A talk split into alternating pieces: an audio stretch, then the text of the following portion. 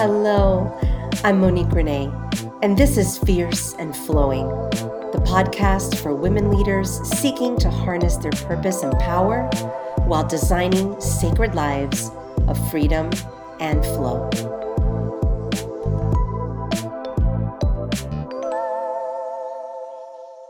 Hi, everyone. Welcome to this week's episode of Fierce and Flowing. I'm so very excited to share my fierce conversation with you.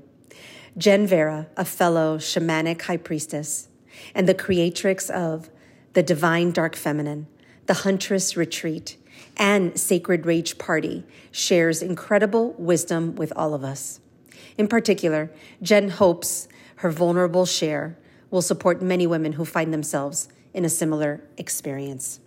Listen in as we discuss the fierce moment that drove her into her own dark feminine descent, a sacred reclamation of herself, the many empowering faces of the feminine most people fear and ignore, learning how to fulfill our needs in healthy ways and create healthy interdependence in our relationships, the gift of embodying our rage, living with less hypervigilance and control, and more peace and trust with the unknown, and learning how to co-create moment to moment, and so much more. I really hope you enjoy this episode as much as I did. Hello, Jen. How are you? I'm great, Monique. I'm so happy to be here today. Thanks so much for having me. You're so welcome. I've been wanting to do this conversation for a while now, but I'm glad we did it now because we're going to also be talking about a very special event you have coming up that I'm really excited to learn more about. But before we go any further, I want to go ahead and formally introduce you to everyone who's going to be listening in. So all of you out there, this is Jen Vera, and she currently guides clients into aspects of the divine dark feminine, supporting them into mature leadership that integrates mind, body, heart, and sex. She's a trained shamanic priestess and medicine woman with a strong business, psychology, and somatic background. And her background combines a decade of coaching and entrepreneurial experience, having formerly been a business and sales coach, guiding women into relating with money and their sales differently and in more aligned ways. She brings a lot of grounded, practical practice into her higher spiritual concepts and supports clients in bringing forth more vitality and life force into their lives through shadow work, somatic practices, and pleasure. And right now she lives in Sedona, Arizona, and she's the creatrix of Sacred Rage Party, which we're going to be talking about, the Huntress Retreat, and Sexy Sacred Sales. I mean, my goodness. It's all so delicious, Jen. So, Jen, the first thing we do in this conversation is dive right into a fierce moment that you've experienced in your life. It could be recent or in the past, you know, something that you would say, I really had to step out of my comfort zone. I had to show up differently. I had an aha moment and said, no more. I'm not going to be that person anymore. I'm not going to do things that way. You know, what is one of those fierce moments for you? Well, this is a really special conversation because I haven't shared this too much publicly. I tend to not discuss much of my personal life online. I know some people do, and it's just my personal preference. However, when we were organizing this conversation, I know so many women are going to be able to relate to this. And I feel it's important to bring it forward. So this was a moment I have experienced in my life, going into relationships and just being in dysfunctional relationships. And what I mean by that, it's like, I'm overgiving. I'm not treated very well. And I just kind of accept it. And I'm like, oh, this is how. I remember talking to a friend once and being like, oh, well, I'm in a relationship now. So, it's work. And they're like, I don't think a relationship is supposed to feel like that. And it was such a foreign concept when they said that. I'm like, they're not. And so the fierce moment I had was I was living here in Sedona and I met someone and he was like my dream man, tall, handsome, entrepreneur, like, you know, supposedly like in my opinion, like had his life together, everything. Right. And it was just checked like, off, oh my all God, the boxes. This is it. And he, within 4 dates, he's like, come move in with me. And I had my place here, but I was just like, okay, like this is it. And he told me he wanted to marry me, the whole thing.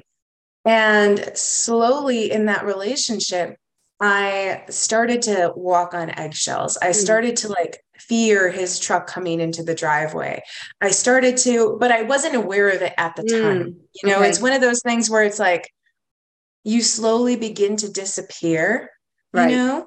And, but I was so in love, I thought, you know, I thought this was, it was filling all the expectations from my childhood where it's like, okay. And like, now it's finally, after all of this work I've done right. on myself, it's finally happening for me. Right. Like, and he reminded me so much of my mother too. And slowly like the devaluing came where he was criticizing like after being so in love with me, he was criticizing everything I did. And I was just like, I don't even know what I'm allowed to cook, So I've backpacked through India by myself.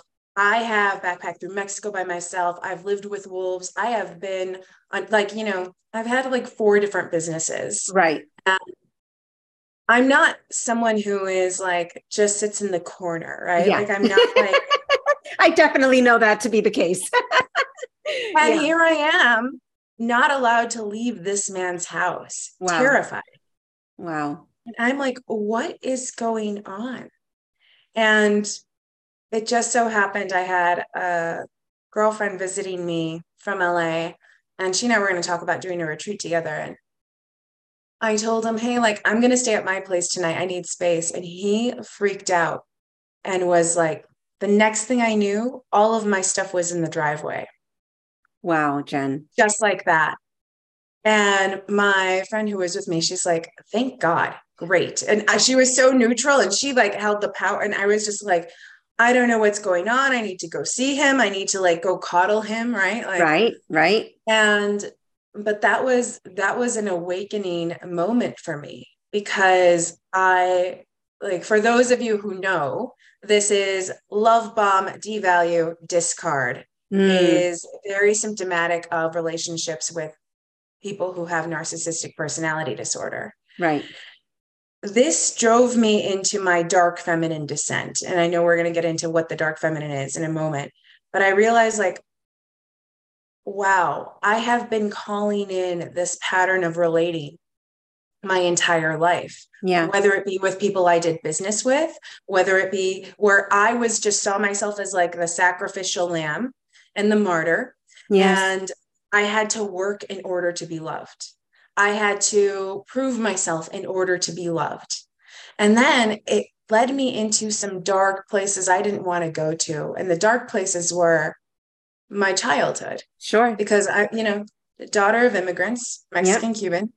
And it's like, you're raised and conditioned in a way that's like, there's so much enmeshment in the family. And, you know, you God forbid you are critical of your parents or say anything bad about parenting, like, or your parents. It's like so disrespectful. How dare you? You're a bad daughter, all of these things. But man, my ex and my mom had so much in common. Wow. And I remember going to Chicago after the breakup and I was a mess. And my mom's just like, well, maybe if he meets me, then he'll take you back. And she said something like, you know, you're not that, you're kind of difficult anyway. So like, this is probably going to be the best that you can do. Wow. Jen. Like something along those lines. And I was just sitting there like, it's painful. Sure. Like in that moment, like I understood what had happened to me. Right. And I understood why I had an attraction. Yep. For this level of relationship. And that was like the dark feminine descent that started, because I also want to speak to this. I think a lot of polarity teaching with be feminine and be submissive were really, really terrible. Like they were I thought I was being feminine and like submitting to his leadership when he was really just toxic and wanted to control me. And a lot of these relationship coaches, they don't go into the other aspects of the feminine, right? That are that Holly energy, that are the ones that do not stand for injustice, that are the protectresses. And I think a lot of this is a distorted feminine because there's an overemphasis on the light feminine, and the light feminine being beautiful aspects, the nurturing, the mothering, the caring, the compassion, the forgiveness. All of these are gorgeous aspects of the feminine, but there's an overemphasis of this in our patriarchal culture so that people don't have to take accountability. Right. Right. And we have been conditioned to play into this as women for so long. Calladita te ves más bonita. I know a lot of your people might speak Spanish, and that means like when you're quiet, you look prettier. Yeah. And this is one of the aspects that I think we're all really wanting to wake up into. And that's our voice, you know, being able to have those moments that you had in this relationship, because it sounds to me like it was like a quiet drip, and your intuition was like screaming at you going, what was that? But let me not think about it because it feels comfortable, right? The sad thing is that, you know, we all have to look at our childhood. It's a good thing because it uncovers those patterns that we're used to that make us feel comfortable and safe, even though they may not be. Right.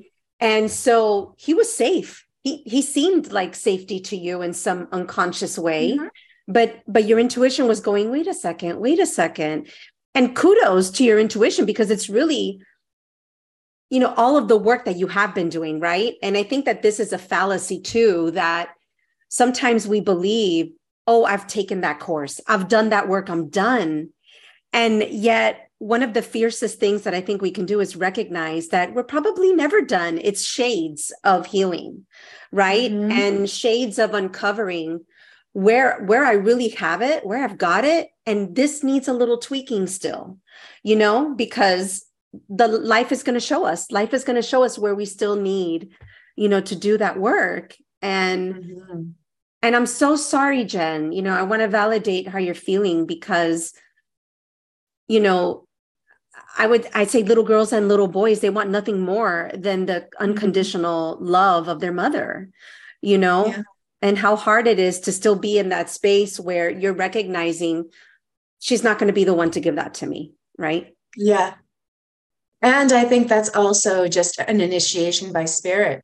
Yeah. That's why I feel called to work with the great mother, with the divine mother and the divine feminine. And, as healers, it's the wounded healer, you know, it's when we have such depth of understanding our own wounds, like the level of support that I get to offer the world now, the level of understanding, the level of discernment, the level of nuance because of this is I wouldn't have been able to do this without the experience. And so I do feel like we choose our families. We choose the experiences that we have, even when they're difficult, because like this led me into a great awakening. And I want to speak to a couple of things too, in terms of what you were saying on the healing. Yeah. Part of our patriarchal culture is an obsession with the yang expression and an obsession with peak experiences and an obsession with achievement. And this is also where we don't honor the feminine. It's like, it's when we just see these, you know, you were on Forbes 40 under 40, you had this career milestone, career achievement. Okay. Like we are so focused on getting to places, on arriving, on achievement. And it's such a non-integrated way of being. And that's not how life is lived. Right. Life is lived in the moments. Most people that, you know, who went through a divorce, it's not because they had one big fight. Mm-hmm. It's because of the corrosion over small moments over and over. And that is ultimately how life is lived. It's lived in the moments. And that's more of the feminine, but we're always trying to charge ahead somewhere. And so And that's also how I got into the relationship, like full ownership. I was in a very immature, feminine, like wounded feminine space where it's like, I was the princess waiting. And now my prince has come to save me. I was waiting to be saved. And it's like this, you know, Disney culture that's like, okay, and then this will happen, and then your life will be resolved forever. Yes. And it's like, sounds great. So in that, I'm just going to ignore all of the red flags because I'm so attached to this outcome. I want it so bad. And I didn't realize it at the time. Like, I did not know how much I was attached to this narrative of like, and then I'm going to get married and find the one and like have babies and all of this, that I was willing to abandon myself over and over and over and over again for a fantasy, for a projection that wasn't even real. Yeah. And that's also, it's a sign of trauma, but it's also like what exists in the culture, which is a lot of emotional immaturity, where we can't be with the what is and see it for what it is, because we're constantly trying to fit the narrative into like, this is where I'm supposed to go. Yeah. Yeah, absolutely. And I know that that's going to hit, you know, hit a nerve for a lot of the women in this community as well. I think we've come so far, you know, and our awareness has really expanded when it comes to recognizing the game we've been playing. Right. As professional women, as executive women who want to achieve, you know, who want to reach that pinnacle of success as they define it. And we get caught up in that cycle, right? Of it needs to look this way. It has to be that way. This is what success is. And I think, and I love watching so many women really come back down and say, it's okay. It's okay that I'm not on that track right now. It's okay that I take a break. It's okay that I figure out who I am right now, who I want to be right now, and sit with what I'm feeling, right? Because part of that conditioning too is we can't feel. We can't feel. We can't cry. We can't express our rage, which is why I'm so thrilled with the event you're doing. And we get stuck in those patterns too of just keep going, keep doing, you know, don't feel. It's okay, try again and get to that next, you know, stage of success. And we get caught up in that cycle over and over again when really, like you said, Jen, it's that, for me, it's, I call it flow. It's, can I be okay with what is in this moment and still be successful, right? And I get to define what that means. And maybe success today for me means that I'm going to spend a lot of time alone and really think, you know, listen to my thoughts, feel my emotions. Maybe I'm only going to do one thing today, and achieving that one thing feels really good. I don't have to have 20 things on my list, right? So we get to, in the moment, really define what our success is and play with these archetypes, right? The depth of the feminine, and also look at the masculine and what are the variances of that masculine energy as well? Mm-hmm. So love that. So this may be a good segue into the divine feminine, because it sounds like that is what you discovered in going through this relationship. Yes. Mm-hmm. Yeah. Although I think my dark feminine was initiated long before that, with kind of like different variations of the same situation. But when she really landed was after this, because you know, people ask, what is the dark feminine? And the dark feminine, it's like the three lower chakras. And part of what I was dealing with was because of my upbringing, my validation was very externalized. How do people love me? How the people pleasing, the martyr, I will abandon myself for you over and over again. Just please love me, please love me. It was the shadow side of the light feminine. It was like, and because of my, you know, childhood, I was able to shapeshift. Who do you need to be? Or who do you need me to be? I will be that. And relating was a performance. And so in many ways, I did not know who I was until my dark feminine descent. And the dark feminine descent, it's you are in the dark. That's what makes it dark. And that means that I am not seeing things external to me. I am not hooking into the collective consciousness anymore. The dark feminine is a descent deep into sovereignty and truth. And in many ways, people are like, why do you call it the dark feminine? Because it just, they're hooked into the collective consciousness where dark means bad, but right. Part of the, you know, like there's also great mystery in the dark and there's great mystery in the feminine. Yes. The dark feminine is also where the void is, the cosmic void, where, you know, Dr. Joe Dispenza talks about playing in the quantum field. Right. The dark feminine, the dark is the quantum. It's the womb space where there was nothing and all of a sudden there's massive life. There's everything. Mm-hmm. And the fear that people have with this, because it is a sacred reclamation of so many things. It's a sacred reclamation of yourself. And so there's so much power in this that we've been afraid to access because I don't want to feel my rage. You know, I never wanted to feel my rage. I was terrified of my anger because of my childhood. Rage was used against me and I was a sensitive kid. Rage was used to emotionally abuse me. Right. We're used to, in this culture, a power dynamic where money, sex, power are used over others.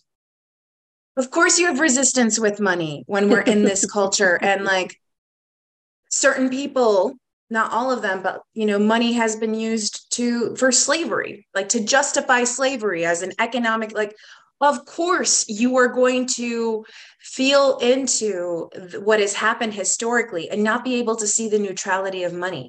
Of course, when our sexuality is being, you know, pimped out to sell us stuff, and women are used to, you know, performative sexuality where we actually don't have a relationship with our own pleasure, our own bodies. It's like everything for the gaze of the other. Right. The constant objectification. And this is a culture that we grow up. Of course, we do not have a healthy relationship with our sexuality, not to mention religious upbringing that is shaming you for your very nature. Right. We're, you know, Mexican culture. It's like, I don't know if you've ever seen any telenovelas, but it's like, yes, there's La Virgencita, the virgin. She's dressed all in white and she's good. And like, and then there's like the dark, evil seductress that's just very sexy and like provocative. And she's like, they're trying to like, you know, they're fighting over the same man. The man never has to take accountability, by the way. It's always like, yeah, you women. Right. And so it's like, of course we have these preconceived notions that want to take us, like, that terrify us of our own power. And then, I mean, power, how many times have we seen the abuse of power in our culture? Yeah. And so the dark feminine reclamation, I'll leave out the mystery school bits and keep it a little bit more basic. If you want the mystery school bits. Like, that's level 2.0. Exactly. More like 5.0. Precisely. But it's really a reclamation of all of who we are, because we can't have that compassion, that fierce compassion, without fierce boundaries. Yeah. The dark feminine, through going into our sacred rage, we learn and understand what our boundaries are. We learn to, you know, we learn to understand and honor ourselves in the dark feminine. Yeah. And where we're not used to it, but like women, it's like, okay, you know, even our title, like, Miss it, like the word Ms. did not exist until the 1980s, but even like Miss or Mrs., it was so relational to, are you married? Like, do you belong to someone? You belong to someone. Yeah. We didn't have access to like money, credit cards in our own name until the 1970s in America, in the United States. And so when we talk about reclaiming sovereignty for women, there are a lot of cultural and collective and familiar and ancestral things that we do get to decondition, which is part of the dark feminine. Yeah. And from there we find like our wholeness, and we find who we are at our essence and how does that essence want to express. And that is liberation. I really love that, because what comes up for me in so many ways, and working with the five elements, you know, and even traditional astrology, you know, the 12th house, right? That's the womb area. That's total darkness, right? And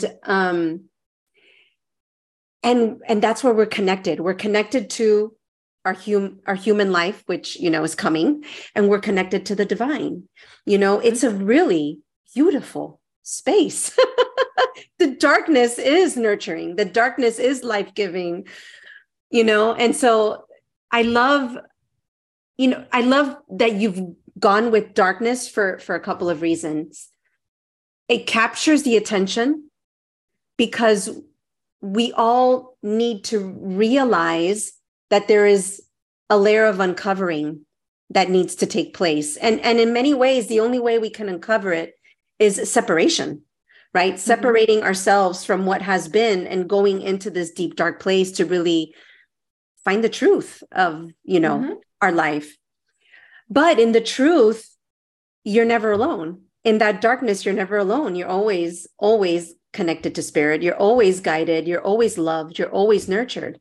And so I'm imagining, Jen, not knowing much about, you know, the program itself of the Divine Feminine, but that it really becomes a space where not only you're coming to that place of wholeness, but it truly does not feel dark. And at the end, it feels very filled with light. You know what I mean? There's that dichotomy. Oh, 100%. And it's, and that's the thing, you know, like people want to feel, the reason that we chase these achievements is because we want to feel something. And that, you know, I've taught sales for a really long time. Yeah. People, our motivation to do things is always emotional. And that's what people don't understand. They will justify it with their logic, with their cognition, with like, I'm doing this because of this and this and this and this and this. But ultimately, we chase things because we're chasing an emotion. Mm-hmm. I want to get married and then I will be happy.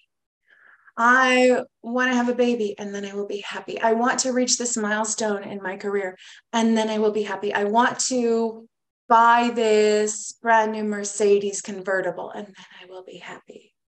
Yeah. And so what the gift of the dark feminine is, it's like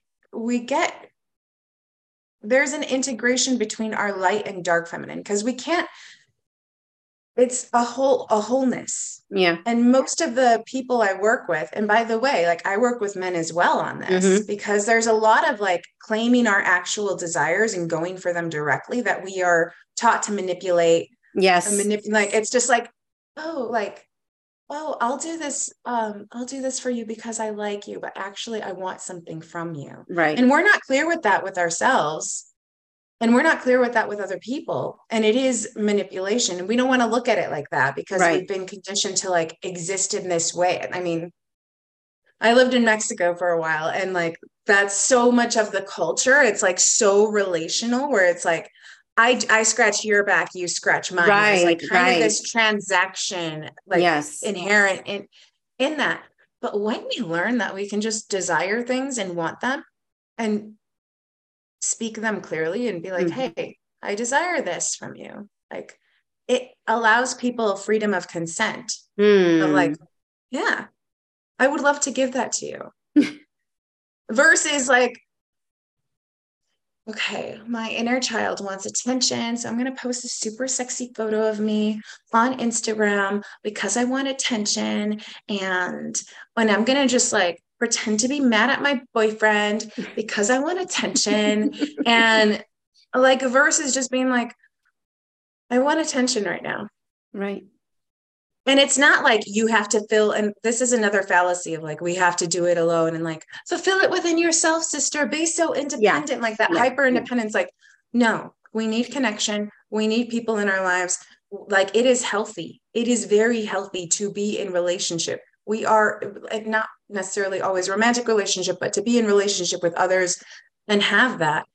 And when we can do it from a place that's really healthy and loving and clear, it like, it's not bypassing our own needs and gaslighting our own needs, feeling like I want attention, but I don't get to have it. It's like, okay, like I want attention. Great. What quality does that look? You know what? I would just love to be held right now. Or I want to read a story I wrote, or like, I want someone to witness me in this moment. Okay. Like, all right, like where can I receive that? Mm. And sometimes it's like, hey, there's an open mic night going on tonight. And so it's like learning how to fulfill our needs from a healthy way.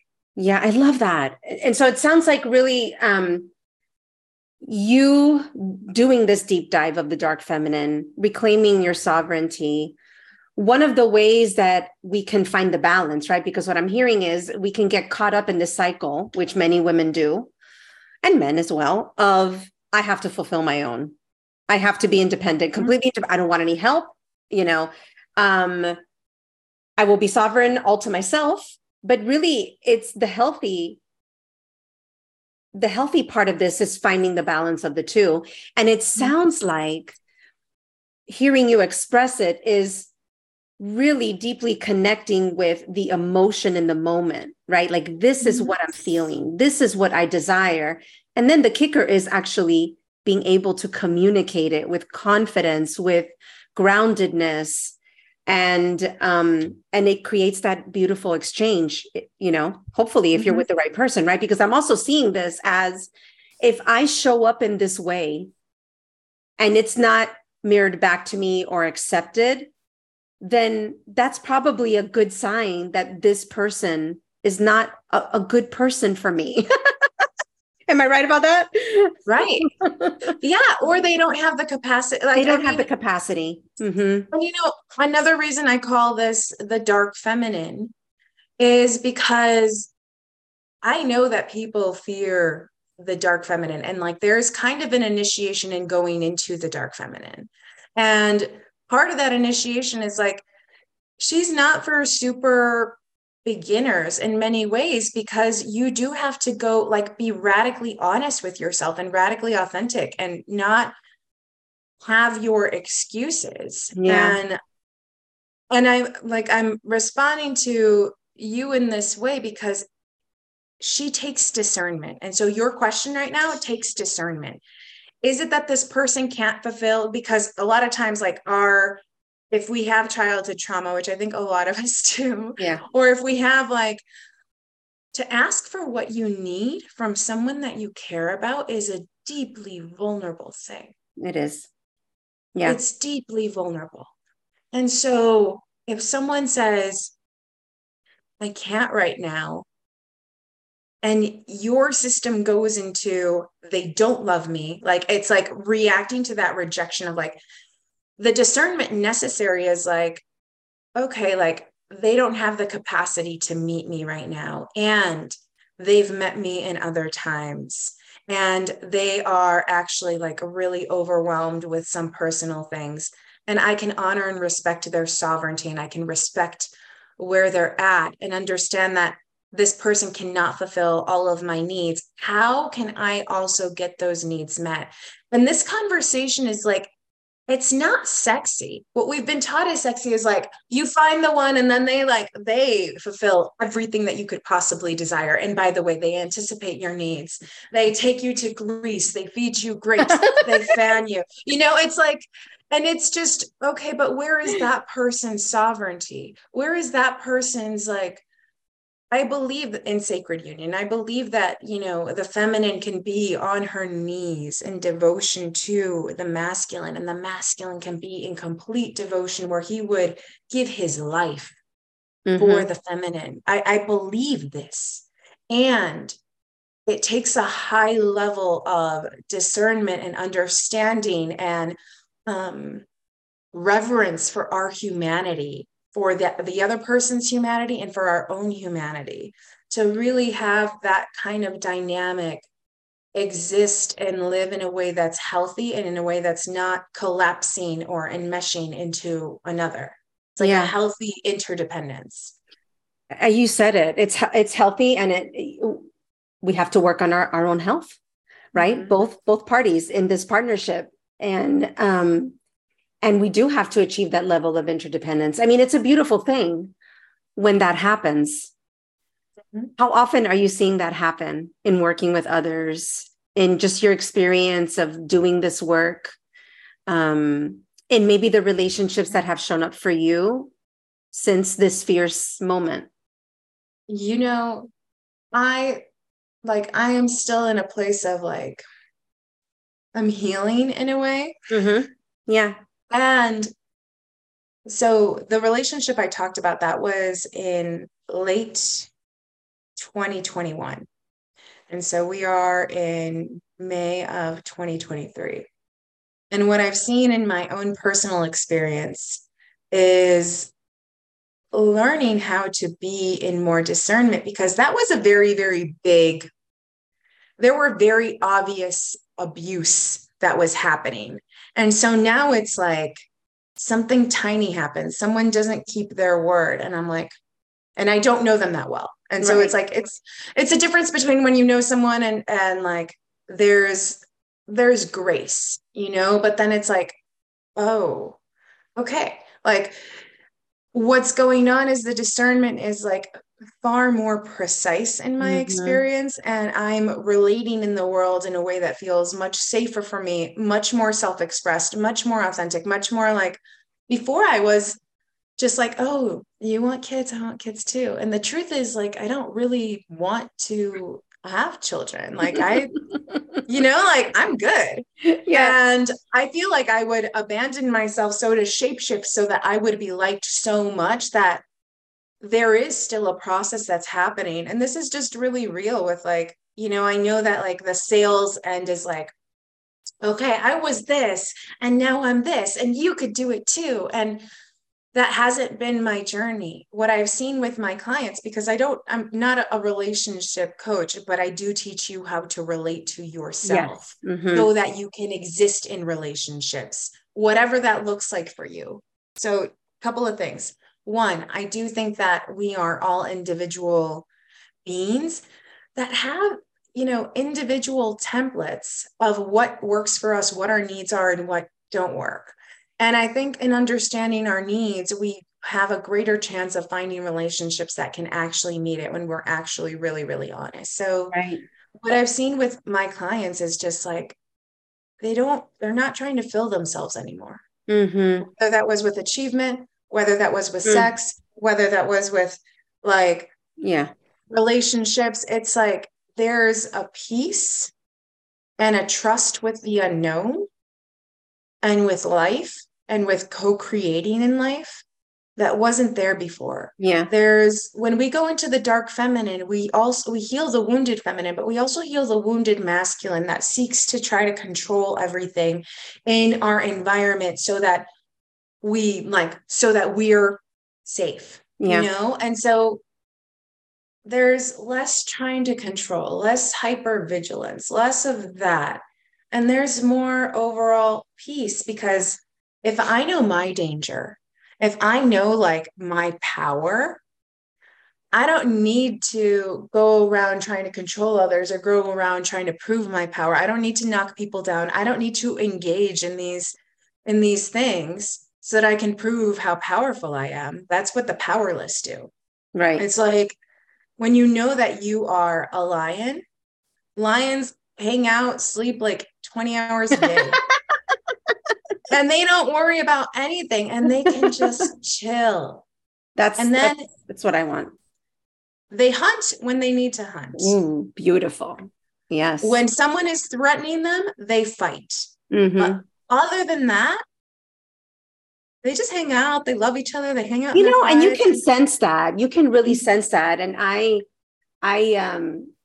when I was growing up in the workforce as a young executive, probably one of the youngest executives in like a group full of, you know, high toot and flute and smart people, that I always felt I needed to prove myself, right? Like they gotta understand why I'm here. They have to understand that I can contribute, that I can, you know, say something powerful. And in the beginning, it was like that. It's like, and then over time, as you learn these valuable pieces of information and do the work, and you can source your power as you're speaking to, it's just amazing how comfortable you can feel and in your authority being in a space like that and not having to say a word and not caring if anybody is, you know, wondering why you're not saying a word, you know, and it just, and when you're in that space after having done that work and you experience another person kind of doing the opposite, it's just, it's astounding, you know? Yeah.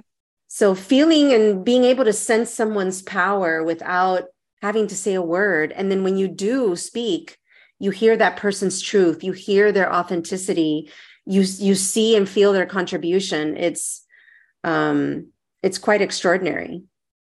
Yeah. And people respond to it. You know, mm-hmm. there are so many leaders that are kind of it's like for the feminine, it's like this quiet power. Yeah.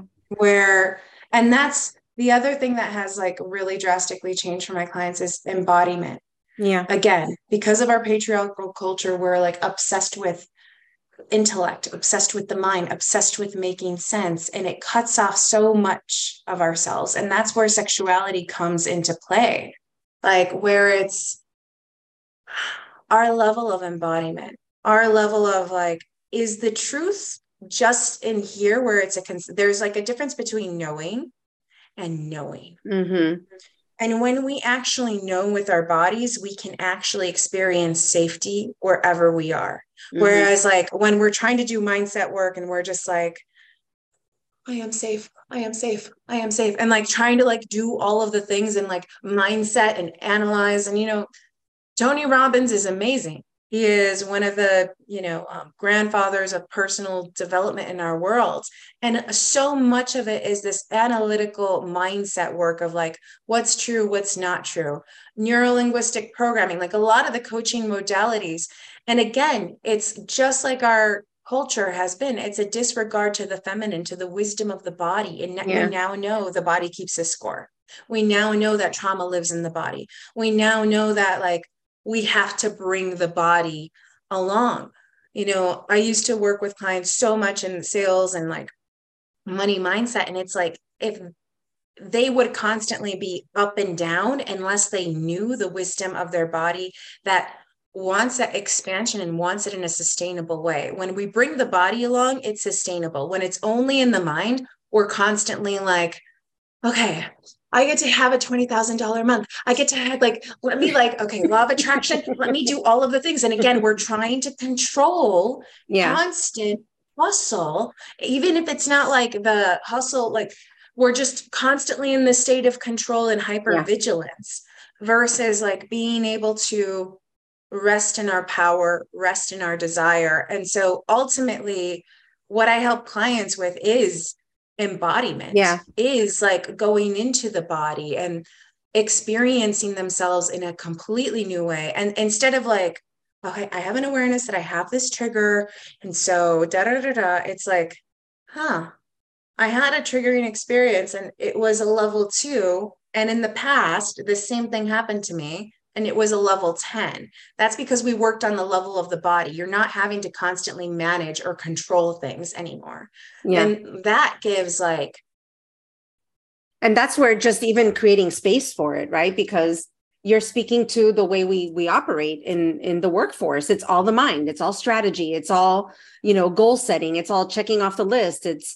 And we don't create the space to actually feel ourselves, to sit with ourselves, to pause and actually connect with, is this something that I want to do? Right. And, you know, I'm a big fan, huge fan of Esther Hicks and Abraham. Mm-hmm. And they can be, you know, a lot of people who don't go deep enough with their studies would say that, oh, they're just telling you to be positive. And that's not what they're saying. You know, what they're saying is we can attract that which we desire. I want a $20,000 day, right? But we don't attract it from here, to your point. We attract it from here. And so, you know, they're the first to say, when you're not in alignment, when you are thinking that you want a $20,000 day, but you're not getting it, you have to go be happy right now. You have to go feel rich right now, right? And so the little lesson in that is, what makes me happy? Well, drinking a cup of coffee makes me happy. Well, great. Go grab your cup of coffee, sit outside and just think of how beautiful this day is, how abundant you feel sitting here, just sipping on your coffee and not, rushing, not, thinking that you have to do 10,000 things right now. And so the embodiment is so critical in all of these practices that we're talking about. I know we're getting short on time. I can't believe it's already been 15 minutes, Jen, but I want to talk about two things. First, talk to me about your event coming up, because I think this is so important. And what I want to say is we shouldn't have to go to an event to do this, and I know that when you and I when we were, exchanging sessions, that was one of the things you had me do, right? Was get into my rage. And I valued that so much, because I have to say that, a part of me growing up too was listening to that voice of no, we don't get mad. We don't get angry. We don't show our rage. Right. And so, such a beautiful practice. So why are you doing this event? Why did it come, why was it burst out of you? And tell us about it. Yeah. So, sacredrageparty.com. I am teaching people how to, in a healthy way and through their bodies, experience their rage. And I'm also teaching people how to get into their rage, because I had no idea how to get into my anger at first. Yeah. And so we're going to go. And why is this important? Because listen, it's not a great selling point. Hey, let's feel rage together. Rage and anger are deeply uncomfortable emotions, and for good reason. They're uncomfortable so that you can see how much you are violating your own boundaries, your own agreements with yourself. When we're angry with ourselves, it's telling us something. Our emotions are always on us. They're always communicating something to us. And in our culture, especially with women, it's be a good girl. Oh my God, she's an angry, or no, the angry feminist. Oh, she's angry and she's bitter, and be afraid of her. And no, none of us want to be that way. And yet, so what that creates is we suppress, we stuff down, and then we are passive aggressive or resentful. And the thing is, energy doesn't lie. It's felt. And so even if you're just I'm fine, I don't need to feel rage, I'm cool, I'm going to go and love and light y'all all the time, all of this, you can do that until the cows come home, but your energy doesn't lie. And the way that it's going to come out is going to be in far more subtle, toxic ways versus just owning, I have rage, I'm angry. Let me allow myself to understand what I feel angry about. Oh my gosh, I took on way too much, and I am sacrificing my own body in this. And my body's exhausted, and it's been trying to scream. It's been trying to talk to me in whispers, and I actually haven't been listening. And so now that I know this, and now that I've expressed my rage at myself for agreeing to take on all of these projects, for agreeing to be on the PTA, for agreeing to take the kids and for being good, or for the mark, whatever it is, I'm using that as an example. I now know what my body needs and how to care for myself. And the level and depth of rage that you go to is also the level of depth that you've abandoned yourself. And when you know this and you experience it through your body, it alchemizes something and you can't unsee it. And therefore you begin to behave differently. Someone asks you to do, you just felt all of this, anger and rage. Someone asks you to do something and it's I am so sorry, I can't commit to it, versus what you used to be doing in the past. And so the thing about rage, and the reason people, fear it a lot, is we have negative connotations with it. Road rage, it's a terrible thing. It kills people, whatever the case, right? That is told to us. And when we get over that, rage is actually, it's a fire emotion. And I know you work with the elements. And so rage, anger, those are fire emotions, and fire is alchemical. It transforms anything it comes into contact with. And so what we really fear in feeling our rage is we fear change, because when we experience our rage, it's guess what? I am no longer available for that shit. Mm-hmm. I'm no longer available. I'm not like, no, no, and no. And maybe there's a part of our good girl that's like, oh my God, I'm going to lose love. No one will care if I don't do this for other people who I, you know, and I'm speaking from my own experience. And so this is why we resist rage. And this is also the gift of rage. And the gift of rage, it's like that quiet power that you have. Mm-hmm. It's like, you don't need to ask me if I'm a yes or a no, you will feel it. And sometimes it's like, we don't need to have a conversation about that. And what it does is like, it seals up your field. So it's like, I'm not available for this. And therefore I'm no longer attracting that because I actually somatically sealed up my field. I allowed myself the full expression. I know the preciousness of my energy now, of my body. I'm not going to violate that because I went to the depths of it. It's similar to grief. When we allow ourselves to fully feel grief, yeah, we then know how deeply we are capable of loving. And we're a lot more discerning about who we love. We're a lot more discerning about who gets to be in our life. And so Sacred Rage Party, we are going to learn how to rage with ourselves. It's a virtual party. It's going to be really potent and powerful. And it's, you're investing in you, and you're going to feel, I mean, there's like a runner's high that you get after, like, you really have a good rage session. And it's also how to contain your rage. So it's not towards anyone else. Right. So it's not, so you're not like sending these energetic arrows of anger towards your enemy. You're resolving with you. Yes. And how to energetically like contain that so that like it isn't something that's violent towards others. I love it. And when is it happening? It is April 19th. There will be a recording. It is 1 o'clock Pacific, which is what? 4 p.m. Okay. 4 Eastern.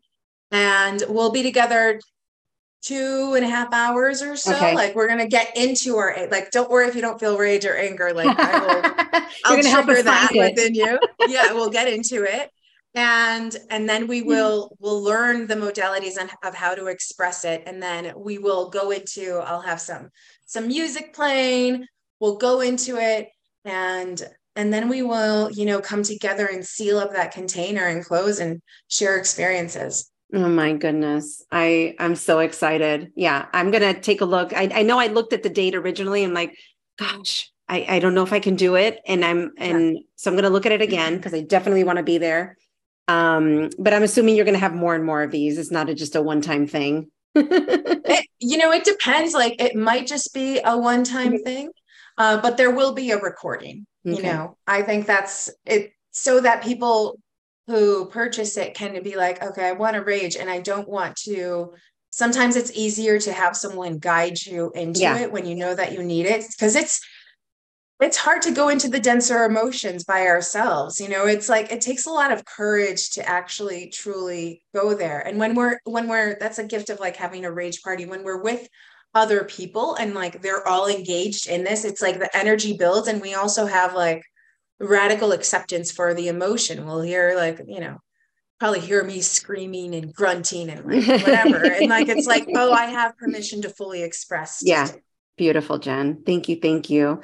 So, I mean, we're like at an hour pretty much. I guess a last question would be, I mean, you've done so much work. I remember when we both have, right? Like we're not who we were when we first met each other, you know, and that's a beautiful thing. And I love seeing that when I reconnect with people. What was it that kind of opened you up to really doing all of this internal work and not living in that space that you were living in before, right? Like above the surface. I mean, I've always been very into spirituality and I always felt like a strong spiritual connection. You know, I was able to sense my deceased grandmother as a child, like, and I know that you have similar gifts and, you know, I was just obsessed with God in so many different ways. Like at 15, I became a born again Christian, became a Buddhist when I was 18, learned how to meditate, got into shamanism, got into plant medicines at a very early age at like 19, 20 years old, started working with the Mexica in Chicago, like the Aztec. And so, I feel like I've felt, and then I started yoga. Like I have been, you know, spiritually promiscuous in the ways that like I've got, but I feel like I've always felt this call of God, you know, that's a good way to put it. Yeah. A deep connection. Yeah. And so what got me more into the formalization of like personal development was really entrepreneurship. Yeah. I knew I was ambitious. I knew I wanted to do something. And I was like, oh, wow. Like I'm watching, wow. Like someone is doing, they're fully self-expressed and they're making money. Right.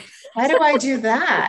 And then, you know, there's like all the mindset work on self-expression, all the mindset work on money. All like, so that was my gateway drug was entrepreneurship, hiring a business coach and like learning that it's not just building skill set. It's like myself as a holistic being that I bring into entrepreneurship. Cause it's like the only one to like, it's no longer a boss to blame or like, that's right. Strategy to blame. You were the one to like, not blame, but you were like, it's all you. It's all you. Responsibility that entails. And so that's how I got into it. Wow.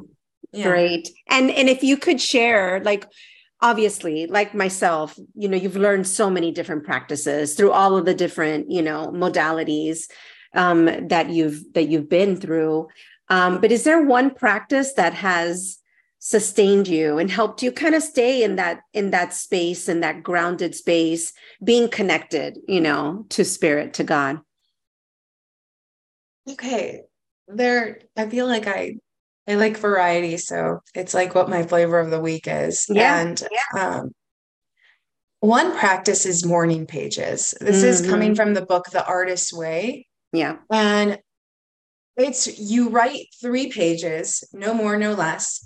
And there is no formula. Like you're not writing for anyone. Like it's you with you. And sometimes you just get up and you're just like, writing like, I think it's so stupid that I have to write these pages. I don't know why I make myself do it, you know, but it's like, it's an opportunity for you to deeply listen to yourself. Yeah. And I think, you know, from my childhood, giving that to myself and prioritizing that to myself, it has led to so many deeper layers of what's alive right now. Like, you know, like I woke up feeling really cranky today and I did my morning pages and I'm like, okay, like, I have a sense of what I need right now. And I was able to reach out to some friends that like, I know have my back and ask them like, hey, you guys, I need some reassurance right now. I feel a little lost with this. And I feel like just, you know, what's underneath the what's crankiness. Underneath. Yeah. And so it's intimacy with myself. And so morning pages are one of my favorites and I love somatic. So, you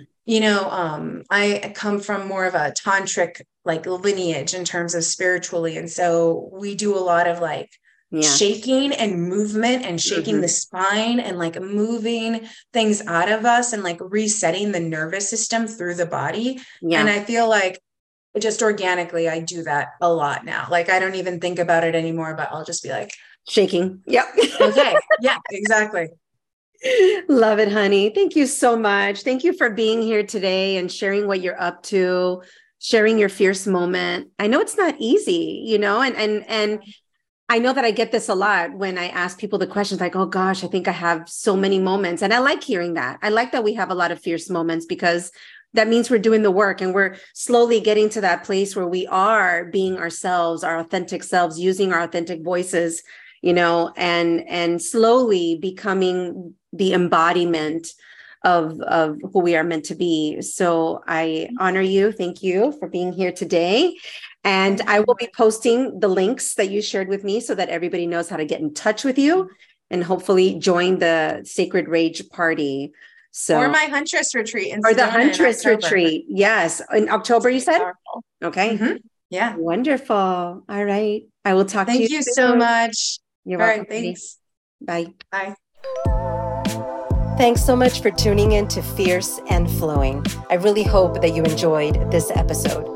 If you prefer to watch it, make sure to find my YouTube link in the show notes. And I would love to connect with you on Instagram. You can find me at I.am.Monique.Renee, and that's with 2 E's.